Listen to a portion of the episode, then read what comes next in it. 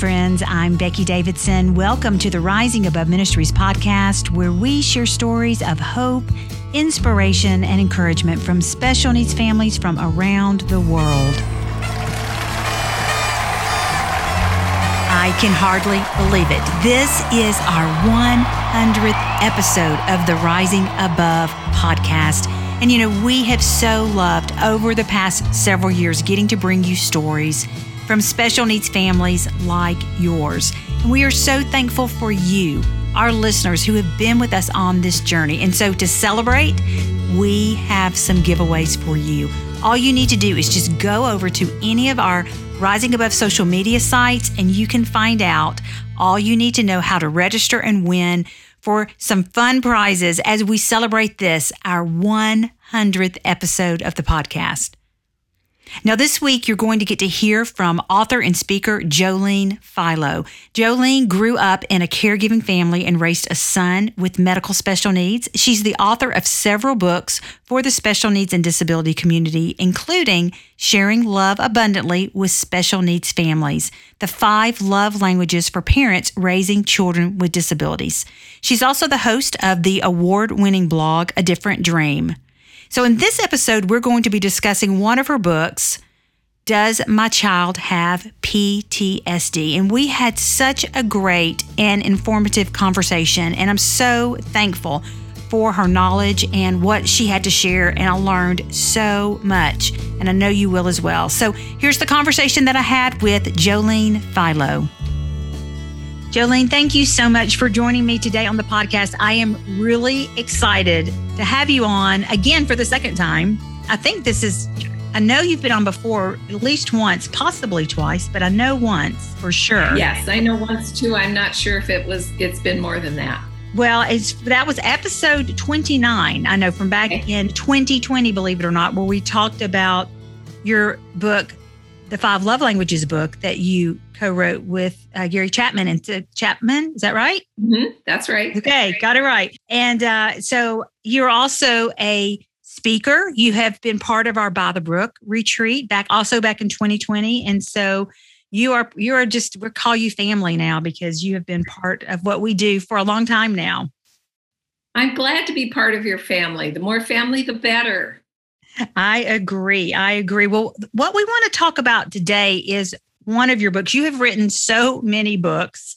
How many books have you written at this point? I know you have another um, one in the works right now. Yes, I have six that have been published. A couple of them are out of print now, kind of thanks to the pandemic and not mm. being able to go out and speak. Yeah. But, yeah. Well, the book I want to talk about today is the book that you have written called Does My Child Have PTSD? And you know, we are having, I shared with you earlier, and our listeners know that our theme this year at Rising Above is restoration. We want to talk about ways that we can restore our souls, restore our minds, restore things that have been taken away from us. We can um, get into a place of better mental health and just releasing things to God. And so part of that is we wanted to have this conversation about PTSD but also, I, as I shared with you earlier, I was just recently diagnosed with having complex PTSD just from childhood trauma plus all the things related to uh, when I lost Jeff and things with John Alex. And so I've just now started working with a therapist, and I thought this is a great conversation that we need to have so that other people can learn about PTSD, about what can be done about it, what to look for. So thank you for your willingness to share your story as part of this conversation. Oh, you're very welcome. It's it's a hard topic, but it's something I love to talk about just because I want to see people find healing. Mm-hmm. Yeah. Well, I would love to hear your story because most of the time when people write a book, there's a reason behind why you chose that topic to write about. I don't think you just went and said, I think I'm going to write a book about PTSD in, in children. So, what was the story behind your reason what's your reasoning for wanting to write this particular book Sure. Well, it basically started uh, because I have a child who developed post traumatic stress disorder after he had many, many surgeries from the day of his birth up till he was about five or six years old. He had seven surgeries in that time. Uh, he had a NICU stay for about two and a half weeks, other hospitalizations, and lots and lots of invasive tests and procedures. Mm-hmm. Um, he recovered from the physical part of his illness very well and had a pretty, oh, I would say typical childhood. Uh, and you know did so many things well but when he started middle school we started seeing some really unusual behaviors it's like we had this high performing charming, lovable, great kid that everybody thought was going to change the world. And then we also started seeing this secretive, uh, impulsive, unable to carry through on anything kid who could never explain why those things were happening to him. And it wasn't until he was 26 that he was actually uh, diagnosed with post traumatic stress disorder when he realized that his life basically had come to a standstill. Mm, wow. And he could not move forward until he figured out what was going on with him. And truly, by the grace of God, uh, we were able to find a clinic near where he lived in West Virginia that did really cutting edge outpatient treatment in an intensive form, like a week of treatment, 6 mm hours a day wow. um, for post traumatic stress disorder. And they were able to have him fill out their assessment forms and they were able to say, yes, you have PTSD that's caused by all this early trauma that you endured, this medical trauma, and we think we can treat you. He went through a week of treatment and I was I was with him, you know, took him to the clinic every day and out to lunch and then, you know, was in the motel with him room with him every night. And they also did some work with me as a mm. parent so that you know i would have an idea of what was going on and how to deal with him if he if he had any issues during that week and by the end of the week i knew a lot more about trauma mm-hmm. in children and that begins in childhood and his life was pretty much turned around and changed wow. he went through a great deal of healing um, then about two years later my daughter became engaged to a wonderful young man. And when he told us his story before they before they were engaged of course we knew him and he told us his story and discovered that he had some significant trauma in his early life including um, he watched when he was five years old his three-year-old brother die in a playground accident wow. not realizing what was happening. And then that of course kind of imploded his whole family. And so there was a messy divorce and some emotional and physical abuse issues that he dealt with. Mm-hmm. And so he was dealing with anxiety.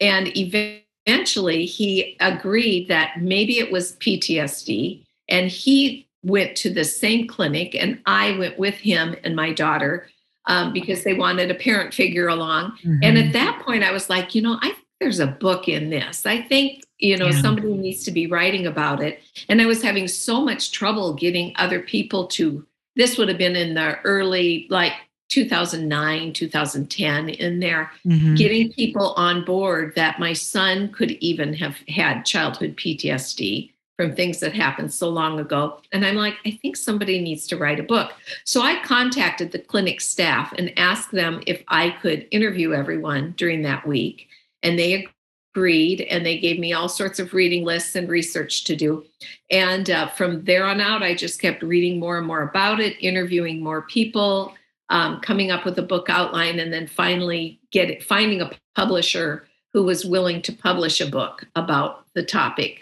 so that's kind of where it came from i think if i was trying to do it now with the pandemic having gone mm-hmm. on it would be a lot easier to find a publisher than it was yeah. Probably so. You, you, maybe your sales are going to just skyrocket now with. Uh, we'll see. Yeah, yeah. Well, so for people who are new to PTSD, explain what is PTSD and what is the difference between trauma and PTSD. Okay, well, my favorite definition of trauma is the scary, yucky, painful things that happen to us as children. At least for kids, that's what trauma is. Mm-hmm. So it's those scary things. We all go through them. Everybody, we can look back on our childhoods and see that we all went through trauma. However, not everyone develops PTSD. And the difference is this if the child or adult, if you're going through a trauma, mm-hmm. if, if you are able to process that trauma and take those emotions that first get stored in our right brain as images, um, smells, sounds, uh, just physical sensations. If we've got someone there when those when those traumatic memories occur who can help us talk about it, it can help describe what happened to us to us and help us um, kind of just form a narrative for what happened we can actually avoid developing PTSD mm-hmm. because all the energy, you know, all that trapped energy that comes with the stress hormones and the adrenaline and all that. Eventually, if we have someone who can keep assuring us that we're safe, who can keep helping talk us through this is what happened, it had a beginning, it had a middle, it had an end, and now you're safe. If a child has someone doing that with them, they probably are going to eventually just kind of move on with life and that trauma just becomes a memory mm-hmm. but it's not a memory that holds you in the grip of fear and uncertainty and anxiety for children who don't have that or adults that don't have someone to help them process it those memories get trapped in our right brain and we start having symptoms like um, nightmares and uh, maybe we want to just run away whenever we're presented with anything similar mm-hmm. to what happened to us. And uh, little children might lose weight. Uh, they might become very clingy and not sleep. And there's so many things that can happen. And if those kinds of symptoms continue more than three months after the original trauma, then a child or an adult can be diagnosed as having post traumatic stress disorder or PTSD. And at that point, they're going to need somebody to help them access and get uh, process those emotions so that they can get over the PTSD and move on. Wow. Yeah. And and it's so important to just be aware. And like you said, because I went for a long time, you know, Jeff's been a lot of mine is related to when my husband passed away and the trauma that was surrounded all of that. And he's, you know, it's been four and a half years. And so I'm just now starting to process through all of those emotions and feelings that went along with that. And tell me, you know, I, I'm learning, you know, about this now from the adult side of things, but how prevalent is it, Jolene, in children? Well, there are statistics all over, um, all over the map. The the, there are some that say like 12% of kids will have PTSD caused by childhood trauma. I've seen things like 20%.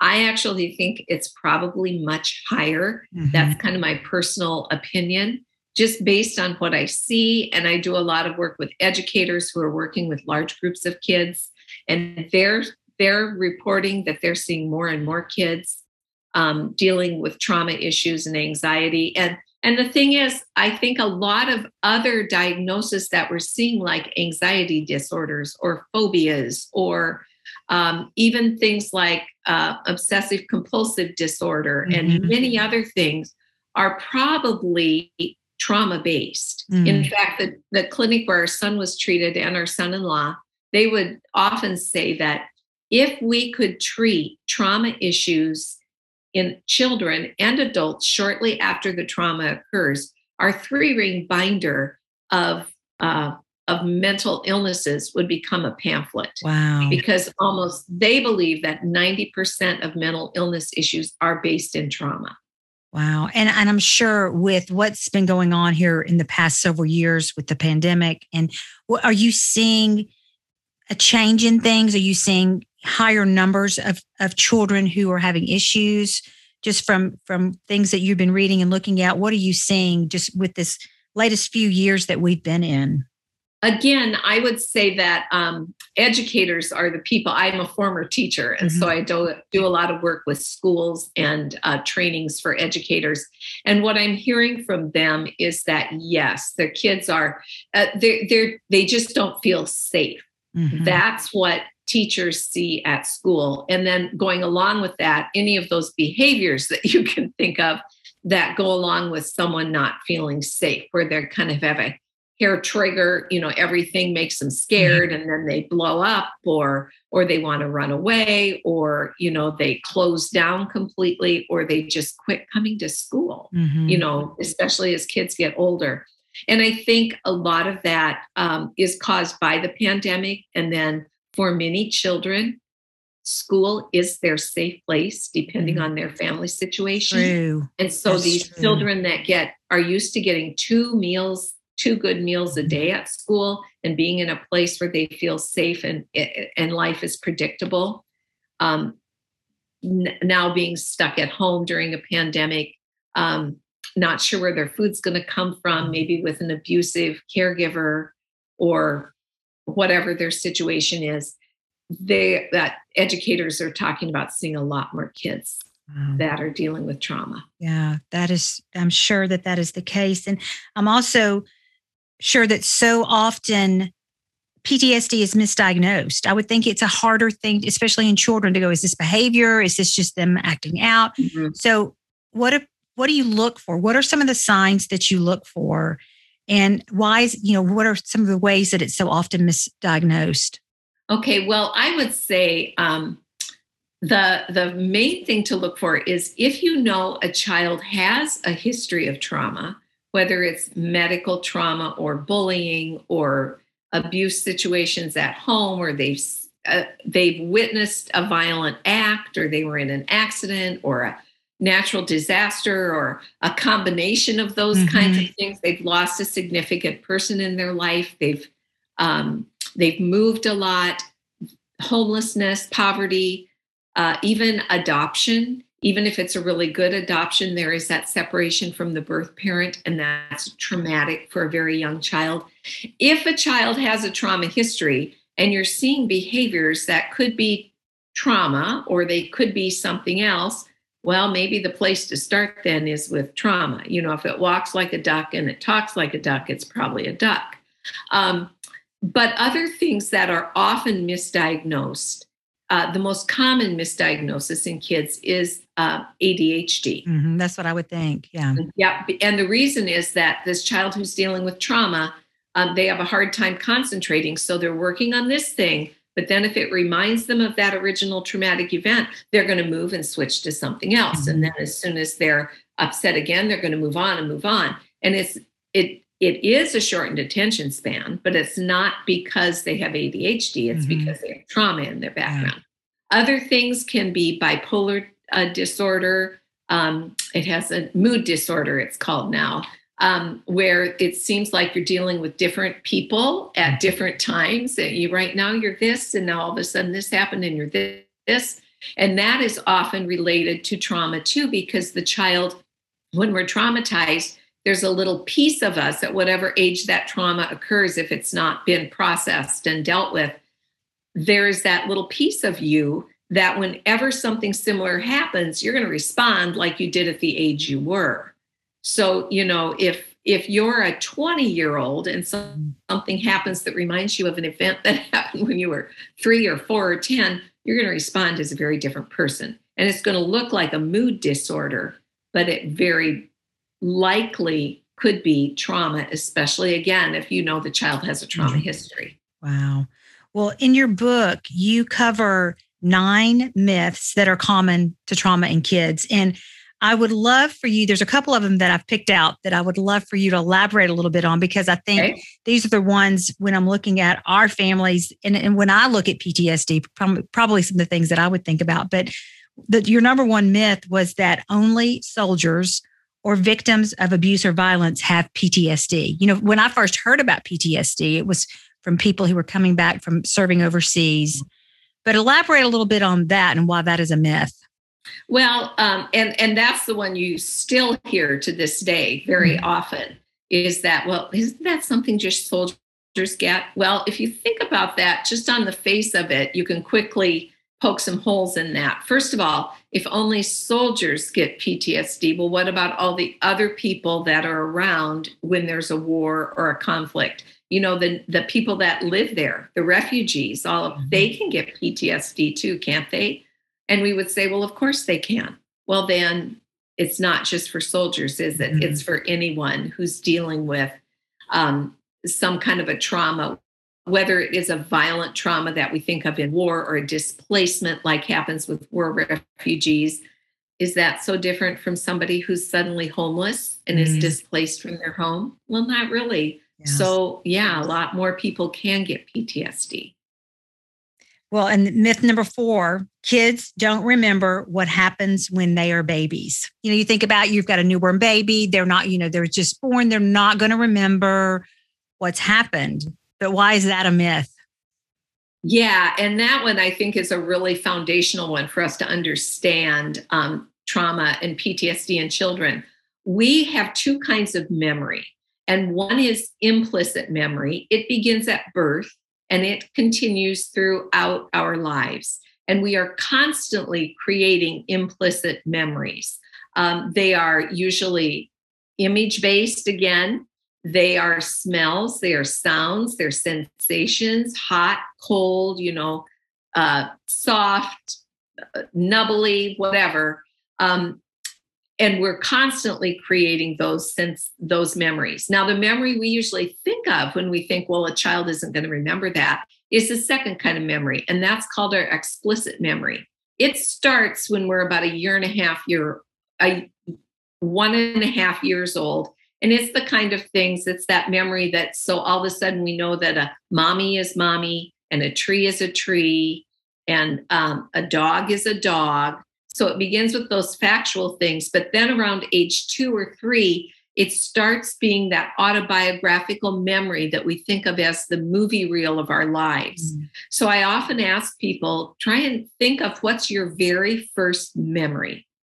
And it usually turns out that it's somewhere between that age two to three up to four year old. And it's usually a very impactful memory, either negative and traumatic, you know you fell out of a tree and broke your arm or you know you burned your finger on something or i even had one girl say mine is i remember my dad getting in the car and driving away mm. and watching and he never came back mm. you know and mm-hmm. watching out our window um, or i've had some people say that there's this like oh well my family had this surprise birthday party for me and I got a pony or I got this or that. So it can be a very positive thing. Right. That's what we think of as our first memories. And that's why we say, well, children before age three aren't going to remember anything, but they, they do. They've got those implicit memories. So, for example, my son has implicit memories that he worked through in treatment about like the feeding tube that they put in and how mm-hmm. he had no control over how much food he ate because we just poured it in his tube. And so then he had these uncomfortable feelings of being too wow. full and he had no control. Um, or you think of um, here's one example I always use. You think of a child, mom is taking a new baby outside in the summer, and uh, dad just mowed the grass, and mom trips on a tree root, and baby and mom face plant in the grass. From then on, and you don't know why, you don't even remember that happening, but you hate the smell of cut grass and the mm. color green just gives you the heebie jeebies. So that's an implicit negative memory. An implicit positive would be mom took you in the house, put you in your bouncy chair, and she started making chocolate chip cookies. And oh my goodness, they smelled so good. And she kept coming over to check and see if you were okay and checking you under the chin and, you know, blowing bubbles on your tummy. And ever since then, chocolate chip cookies are no long, no, not only delicious, but they their impact on you goes way beyond a chocolate chip cookie to a sense of well-being and being loved and security that just overwhelms you when you smell a chocolate chip cookie. So that's another kind of implicit memory. So Amazing. that's how babies do memory. They excuse me, they do remember. They just remember differently than differently. Mm-hmm. Wow. That's amazing. And I just, as I'm hearing you talking, I'm just thinking about how God designed us. Yes. You know, how detailed we are for every part of our bodies, especially our brains, and how things are impacted, but then also the interaction that we have with each other as human beings, how important that is. Because even if you have had that traumatic experience or that something scary or hard that's happened in your life, if you have that person who comes alongside you and helps you unpack that and walk that through what a difference that can make. Yes. And that just speaks to one of the things that helps children the most deal with trauma is the presence of a primary, calm, secure, and consistent caregiver. children who have that in their life have a even if they experience significant trauma have a much better chance of of having good mental health and you know being able to be resilient and deal with trauma than children who don't have that well your ninth myth actually segues right into what i want to talk about next but it's traumatized children are irreparably damaged and that that is a myth. And I'll, tell you, a friend of mine who has a daughter who had complex medical issues as an infant read your book and she told me she said that one gave me so much hope to know that that was a myth yes yeah. So share why that is a myth that our, our children there are things that we can do i want to talk about hope at this point you know because it's such a heavy conversation and i would suspect there's some parents who are listening right now who are going oh my goodness my child has been through so much yeah. what am I going to do? So explain why that's a myth, that there is help. It's a myth because the field of mental health treatment has advanced considerably in the in the last oh 20 30 40 years and there are more treatments coming online all the time that are very effective and the sooner you can have a child start treatment um, after the traumatic event the more more uh, effective the treatment will be and the more complete the healing will be. That's why it's really important for many of these treatments, um, like the one our son went through, they do treat children there and they can treat children as young as three years old. Mm. As soon as you're verbal enough to start creating, helping create and tell the, the narrative of your story of what happened to you, you can start doing treatment as a child. Or if you're dealing with um, someone who is developmentally delayed, you know, as soon as they have that three year old verbal ability, you can start doing that. And children's brains are extremely elastic and flexible. And you can, like, if you can get in there and help them um, hear the true story of what happened instead of the the false story that uh, our perception when we're going through the trauma teaches us that we're a victim, that we can't do anything about it, that mm-hmm. all that kind of stuff. If you can get the true story programmed in your brain, so that's the story you tell yourself. And the younger that happens, my goodness, the greater the, the effectiveness of the treatment is going to be. Um, so that's the main thing. And it goes right along with what you were just saying about how God created us. Mm-hmm we that is the power of love that primary Absolutely. consistent caregiver is actually um, being the source of god's love to that young child that's mm-hmm. how they understand it yeah. and the more of that love a child can have and you as the primary caregiver um, can share that with them and maybe that means you need to get some mental health care treatment too so that you can be present for your mm-hmm. child and provide for their needs as effectively as possible. All of those things that we can do increase the chances of a child recovering fully and if and we never recover fully from any injury right i broke my toe when i was uh, in sixth grade and now that I'm 65, boy, in the winter does that toe hurt. Still, you, know? still have that memory pop back up, don't there's you? There's a memory, there's a body memory of yes. that injury. And that's going to be there, but you know, you know how to cope with it. Right. You know how to process through. Well, I was right. thinking as you were talking about that, you were you were talking about children who are verbal and that you can help them process through. And but it made me think about like my situation with John Alex, who is nonverbal but we actually had a situation this last year that came to mind today as I was preparing for this conversation. Back at the beginning of last year, he had lots of medical things going on with his kidneys. We were in and out of the hospital, back and forth, driving back and forth, having multiple. I, don't even remember how many surgeries he had, and you know, it was procedures that he had, hospital stay. But we rode, my sister would take us down and we would ride in her car to the town, the city where we were going to have these procedures. So every time we would go there, we would get in her car to go because, because she drove us. Well, several months later, we had a snowstorm and they needed to come pick us up because we were stuck. So they came to get us. We put John Alex in that car.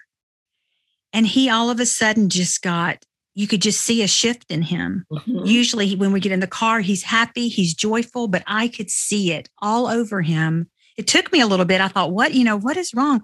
But then it hit me. I said, I think he thinks we're going back to the hospital.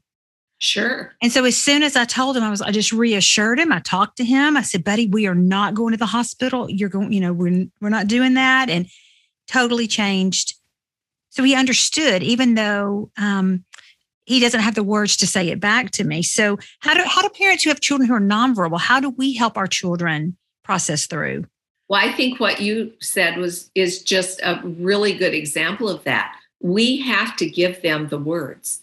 Very often, you know, uh, your your uh, I can't remember the exact educational words for it, but our our receptive language is much greater than our spoken right. language. So most parents know what their children can understand and how to best say it to them so they understand.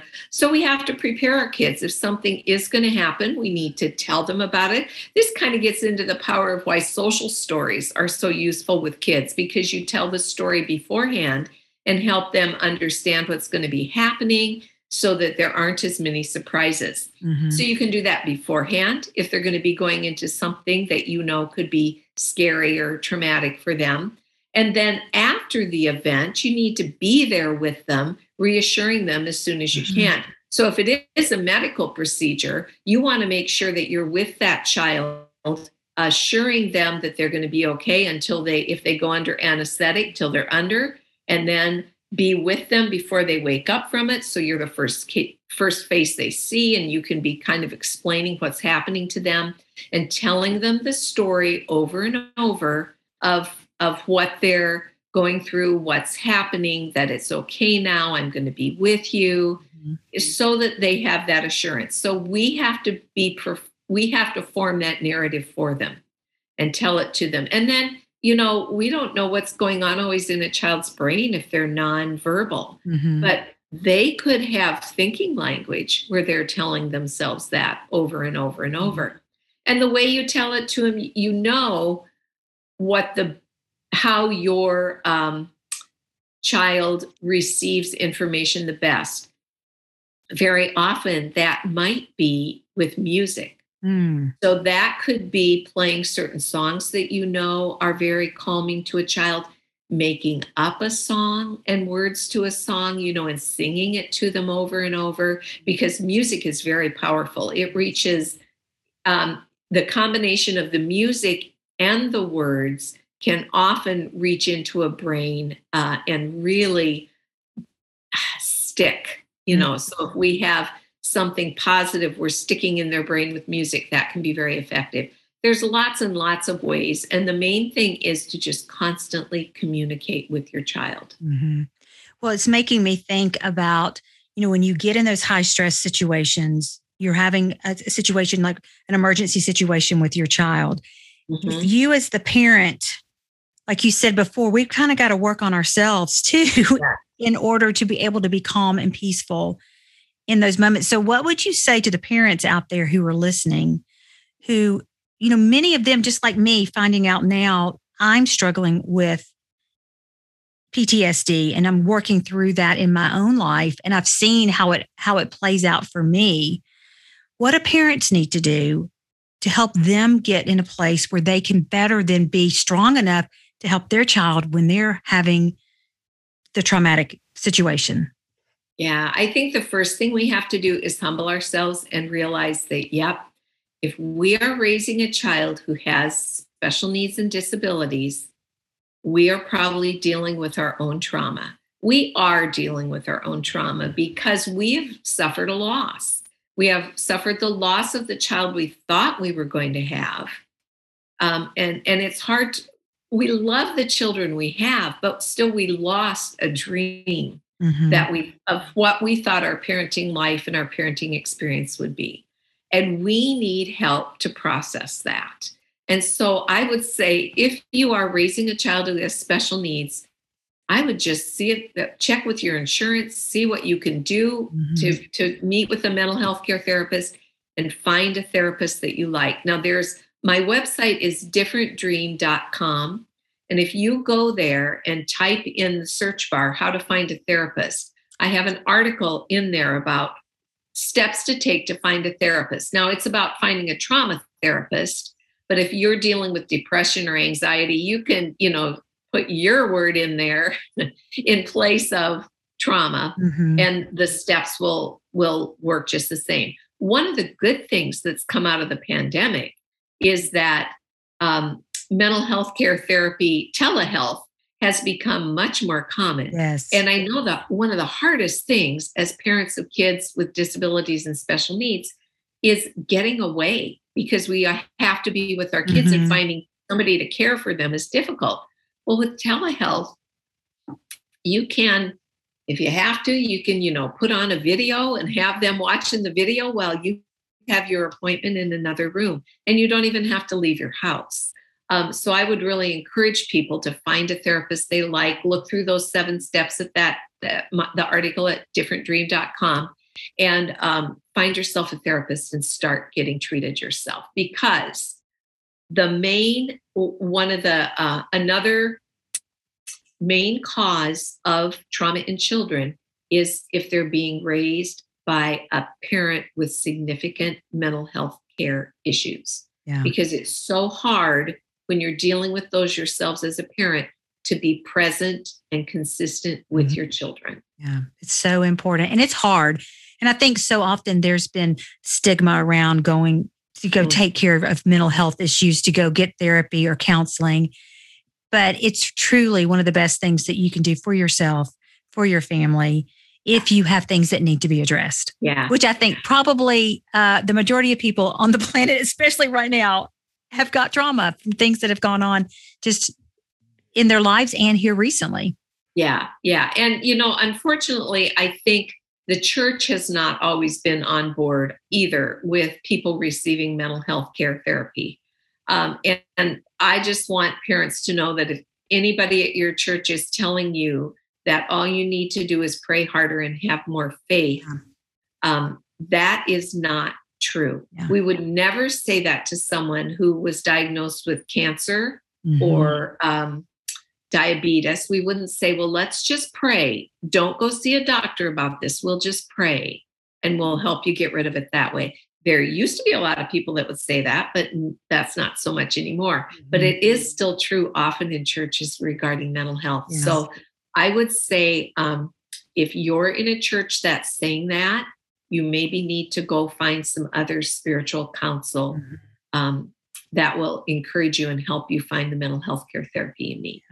And there are many good Christian therapists. I'm seeing a Christian therapist who is amazing. And at the end of every session, she prays over me mm-hmm. and my family and what's going on in my life. And absolutely, it is, it is very much so. She's helping me process through things, but it's very much so a spiritual, um, has spiritual overtones to it. And so, I yes, you can find Christian counselors out there who will help you walk through it. And and if you want to read more about that and know more about it, I would encourage people to go to the Key Ministry website. Key Ministry, I think it's .org, isn't it? I think they, so. Yeah. Yeah. We can we'll add a link in the show notes yeah, with your website. They are very proactive about um, churches yeah. and communities of faith coming beside people who need mental health care mm-hmm. therapy. Yeah. It's a very good resource. Yes, I agree. That's a very good thing to bring up because I'd forgotten about that, but that's a great resource as well when you're looking at this. Well, you know, Rising Above, our theme this year is restoration, and we're looking at ways that we can allow God to restore us. And so, Jolene, what are you personally doing right now to allow God to bring restoration into your life? Yeah, that's a good question. And uh, I'm glad you kind of gave me a heads up yesterday because it gave me time to think about it. Well, I didn't want to just spring that on you and go, by the way. yeah. Oh, yeah. Here, answer this coherently. Right. um, I guess the main thing um, I, I really want to work on this year is restoration of my thought life. Mm. I'm kind of one of those people, and I don't know if it's part of being a writer or what, but I am just, I mean, I'm just constantly um, my my brain is spinning and thoughts are always going and it's really easy for me to get negative really quickly mm-hmm. and to fall into bitterness and blaming other people and especially the people I love most, mm, you know, yeah. and just like, and so I've, my prayer so far this year has been that God will just um, stop me in my tracks, you know, and and let me know when those thoughts are coming and help me get restored to a more positive, more loving, more real and true way of thinking. Mm-hmm. You know, to get rid of this perspective, you know, it's like my husband said, we all have screens that everything the world comes through our screen and it tilts and changes things so mm-hmm. like to get my screen tilted back so i'm seeing yeah. things the way they really are yeah do you have any plans in place as to how you're going to do that well right now it's a lot of prayer and i just am i am more cognizant of mm-hmm. um of what my thoughts are and so you know as soon as i start thinking one way i'm like okay now I stop myself. Yeah. Okay, so so is that true? Yes. You know, is that really what that person is like? Is that really their motivation? So why are you thinking it is? What is there in your thinking that yeah. that makes you makes you think that? Because mm-hmm. usually, you know, the way we're thinking, we project that onto other people. So it's like, yes. so where did I get off on that? What mm-hmm. have I mm-hmm. heard in the past that makes me think this could possibly be that? And then just kind of saying, okay, God, show me more, show yeah. me more. Yeah. Yeah. That's good. And I do a lot of journaling and I do mm-hmm. a lot of, um, you know, prayer journaling and that mm. kind of thing, doing gratitude, try. Yes. Yes. Yeah. That's great. The other thing I'm doing is kind of making a shift from writing nonfiction to fiction. And I want to talk about that. I was like, I okay. don't want to close out without hearing okay. about your new book because I'm your other books have been fabulous and I am super excited about this one you have coming up. So share about your your fiction book that you have coming out. And the reason I'm moving on to fiction is partly because my my son is now he's going to be 40 years old this year. I'm like 40 wow. years old. When did that happen? And you know, when your story is 40 years old, it's older than many of the parents who are raising kids with special needs now. And there's a new generation of parents raising kids with special needs who are going into this ministry. And what they have to say is so powerful and more in tune with the experiences of young parents today. Mm-hmm. So I'm kind of feeling like, oh, maybe I can pull back a little bit and start doing something different. And I've always wanted to write fiction. In fact, writing nonfiction, I still can't believe I'm a nonfiction writer because almost all I read is fiction. Mm-hmm. Right. Um, and so I'm writing a fiction series that's actually based where my husband and I first lived after we got married in Western South Dakota in a very remote area in cowboy country. And I was a country school teacher out there. So my book has many of those characteristics a country school teacher, though she's not married yet. The first year we lived in, in that town, a, a rancher disappeared and has never been found. His body and he have never been found. So the first book in my series kind of takes that mystery and, and tries to figure out what happened. So the first book is called See Jane Run because this country school teacher's name is Jane. Love it. And yes, and so then there it'll be a series. The next one that I'm working on now is See Jane Sing, and then there's See Jane Dance, and hopefully there will be several. And one of my favorite things about the series is also taken from life in that there are characters in there who have disabilities and mm. special needs are integral to the story. Love it. Because when we lived out there, the town we were in was so small that everybody had to pull their weight. Mm. And so the um, telephone operator, there, there was a switchboard out there uh, when we lived there. It was like 20, 30 years behind the times. Wow. I'm not that old. But she was the first, the woman who ran the switchboard was the first cleft palate repair ever done at Mayo Clinic. Wow. And it was not an elegant job. Mm. Um, and she was really hard to understand. But she ran the switchboard and basically the whole town. And then her husband fixed all of the lines in this little small telephone company. and he was blind.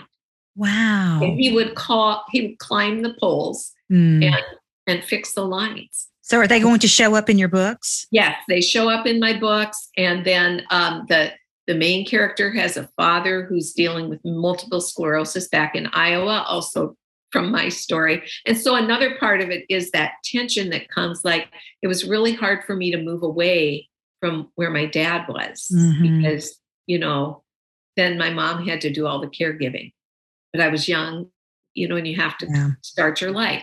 So there are those kinds of things in there. And then as the books go on, there were other people with disabilities and, and special needs who also were integral to the community and they show up in future books. And so when does this first book, See Jane Run, when does it come out? The first one comes out in June of this year. Okay. And then the second one, See Jane Sing, will come out um, early next fall. And then hopefully the third one, See Jane Dance, will come out about a year from now. And then after that, hopefully there will be one a year. That's Once we amazing. get, you know, once we get people like really into the series. yes. and. Yeah. That's great. Well, I can't wait to to read that. And Jolene, I just I thank you so much for your time today and your wealth of knowledge as you talk about this subject. That's really a hard subject sometimes to talk about. And and I don't want any parent listening to walk away feeling discouraged or feeling like uh, there is no hope or like what whatever, you know, almost feeling like I, I haven't done this right up to this. And w- I don't want anyone to walk away feeling dejected or feeling bad about maybe something they did or didn't do. So, what would you say to that parent? I would just say, you know, you are doing a hard job and you're doing a better job than you think you are. Mm, And you can't harbor any guilt for what you've already done, especially if, like many of us, you didn't even realize that this was a mental health condition children could have. mhm. All you can do now is move forward with what you know and seek the help that your child needs. Mhm. And I would encourage anybody, if you have any questions, I'd be happy to talk to you by email or whatever. Just go to my website, differentdream.com, hit the connect, uh, contact me button, and you can send me an email and I will get back to you as soon as I can. Great. And, you know, I'm, I'm perfectly willing to answer your questions or point you, you know, towards maybe what some good kinds of therapy are, whatever, anything I can do to help you. You are not in this alone. That's right. And that should bring you hope too. Yeah. Well, thank you so much, Jolene. And we will add all the links to your books and to your website in the show notes so people can easily find all of the information about you. And I can't wait to have you back on Oh, when your you. book comes out. Just plus plan on coming back and you can talk about See Jane Run and uh, share with us some of the characters that, that are in that book. So I would love to. that'd be so, great. and because you know we're family. That's right. You Right? got to come back. We- we- Someday we're going to have to. You know, we. I was going to say someday we'll have to meet. We actually have met at conferences before, so, but it's that was back in the dark ages before COVID, and so Yeah. anyway, So you know we may meet again at another conference behind our N94 mask. there you go. There you go. Thanks again, Jolene. All right. Thank you. Thank you for listening to the Rising Above Ministries podcast.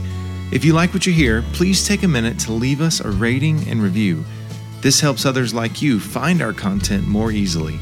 You can learn more about how Rising Above Ministries is encouraging the special needs community by checking out our website at risingaboveministries.org or by finding us on Facebook and Instagram. We look forward to connecting with you.